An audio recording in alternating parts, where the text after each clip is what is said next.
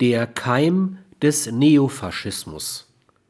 Die Abwehr, die uns den Faschismus bejubeln ließ, zerbrach unter den Folgen des Zweiten Weltkrieges.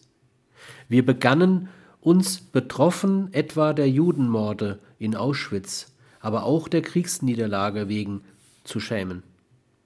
Damit war es aber auch genug.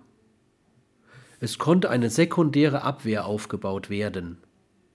Sie ermöglichte es uns, in einem durchaus wieder faschistoiden Fremdenhass im Widerspruch zur von der Bundesrepublik Deutschland 1953 unterzeichneten Genfer Flüchtlingskonvention nicht nur Flüchtlinge an unseren Grenzen abzuweisen, sondern auch Asylsuchende, denen in ihrer Heimat Folter und Tod drohen, wie etwa den Kurden derzeit in der Türkei.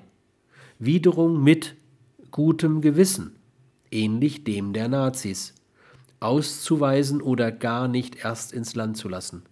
Solche Praktiken zeugen von der Gewalttätigkeit derer, die nicht leiden wollen. Dieses Nicht-Wollen ist nur zu erkaufen um den Preis des andere Menschen leidend Machens.